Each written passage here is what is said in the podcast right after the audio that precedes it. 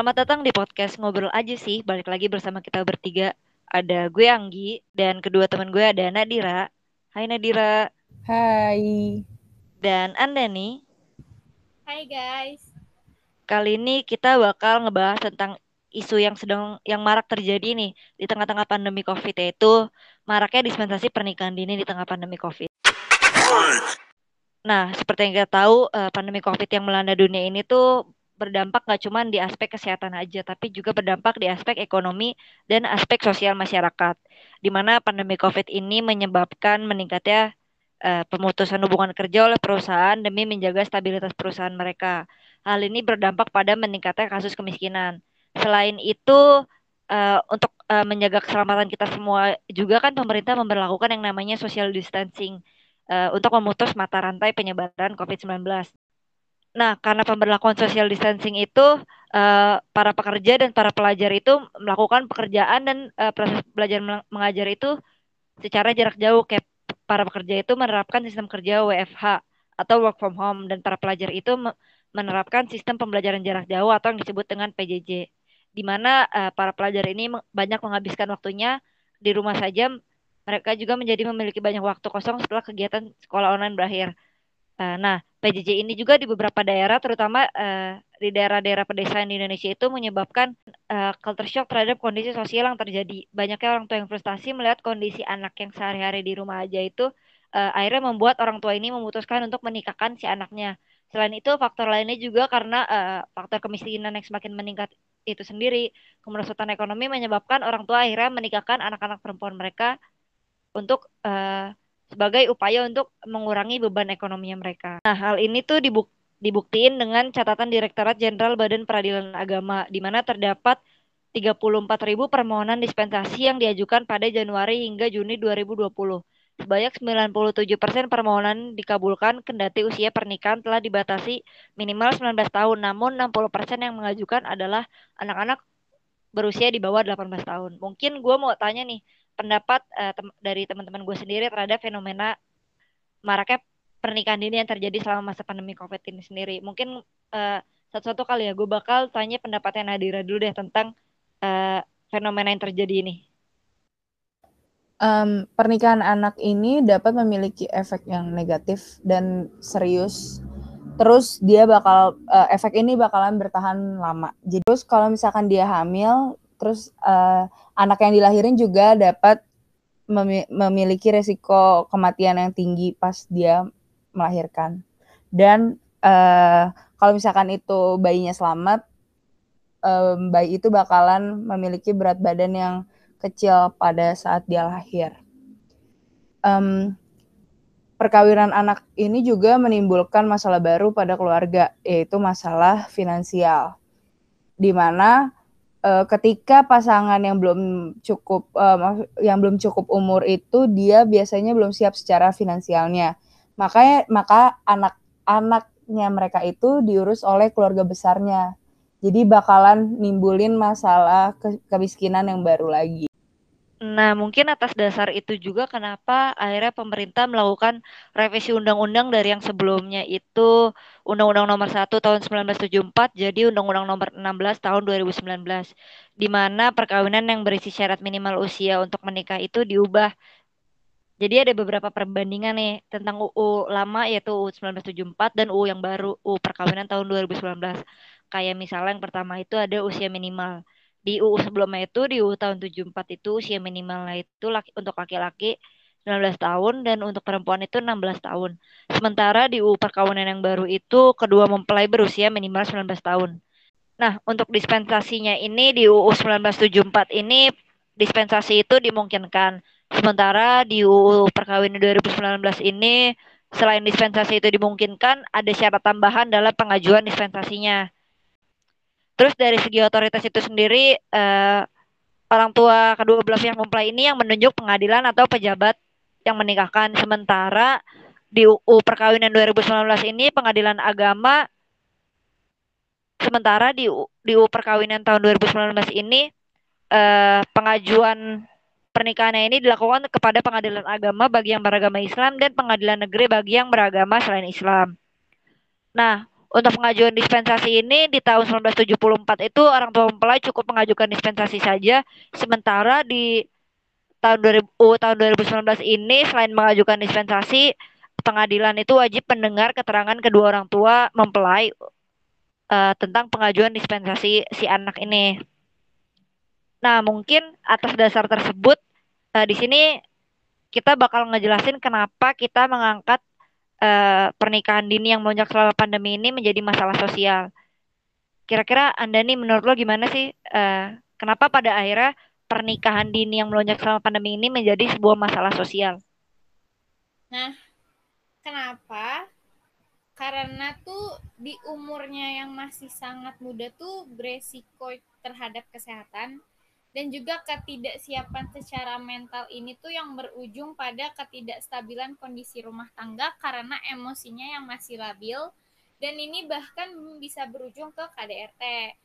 Nah, dan juga itu adanya kondisi finansial yang tidak stabil yang bisa menimbulkan beban baru untuk anak karena ini ketidakstabilan kondisi finansialnya. Itu menurut gue. Nah, kita coba bedah satu-satu dulu deh dari resiko pernikahan dini itu terhadap kesehatan. Kan kayak misalnya resiko pernikahan dini itu bakal berdampak uh, pada meningkatnya resiko keguguran yang lebih besar. Terus kayak ibu hamil di usia muda itu bakal beresiko terkena anemia mengingat uh, usianya yang masih di uh, masa pertumbuhan. Terus kayak resiko bayinya yang lahir prematur itu kan semakin tinggi. Terus resiko ibu meninggalnya juga semakin tinggi. Selain itu kan uh, pernikahan dini di usia belia ini juga kan mungkin berdampak terhadap mental pasangan yang belum dewasa sehingga mungkin nantinya bakal berdampak pada ketidakstabilan emosional yang mungkin berujung pada KDRT serta uh, usia mengandung si ibu ini juga ber mungkin berdampak pada pertumbuhan bayi yang beresiko bayinya ini mengalami kelainan serta gangguan psikologis lainnya. Mungkin kita bakal bedah satu-satu dulu deh. Kira-kira mungkin Anda nih bisa bantu jelasin uh, resiko-resiko pernikahan dini ini sendiri terhadap uh, kesehatan kayak gimana aja sih?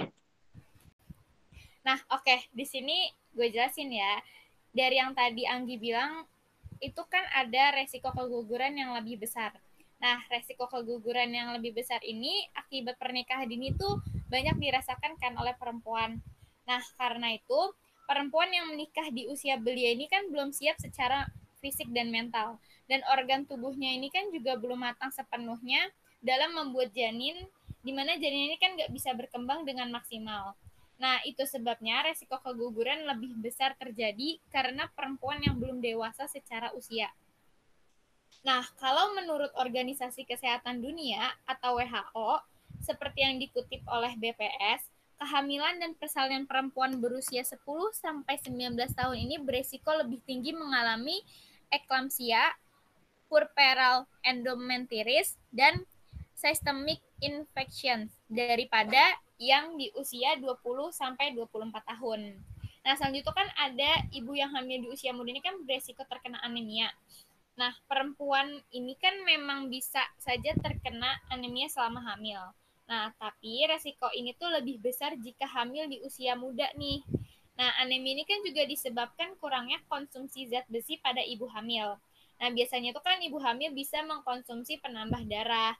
Adapun anemia saat hamil ini mengakibatkan susahnya bayi lahir.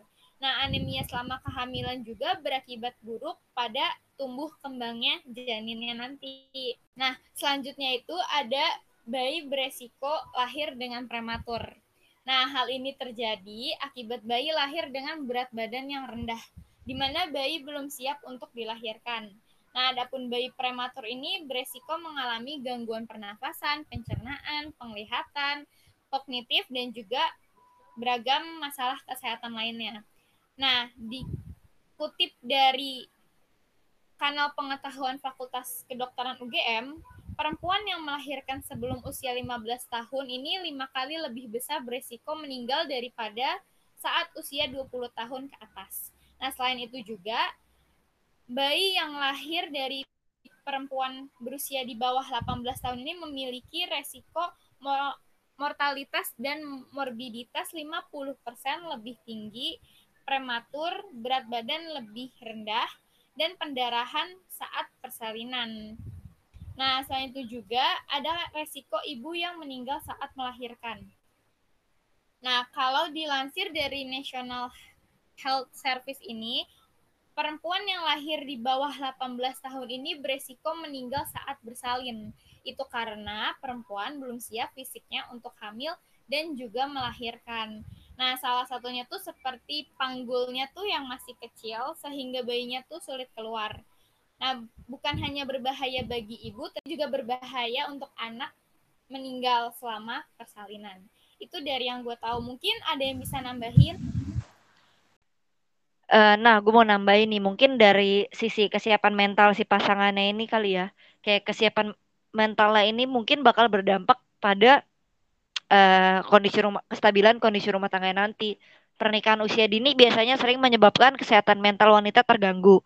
Ancaman yang sering terjadi adalah wanita muda rentan menjadi korban kekerasan dalam rumah tangga atau KDRT dan mereka belum tahu bagaimana cara mengatasi kondisi tersebut dan bagaimana terbebas dari kondisi tersebut. Belum adanya kesiapan mental pasangan yang menikah dalam menjalani bahtera rumah tangga menyebabkan kekerasan dalam rumah tangga sering terjadi.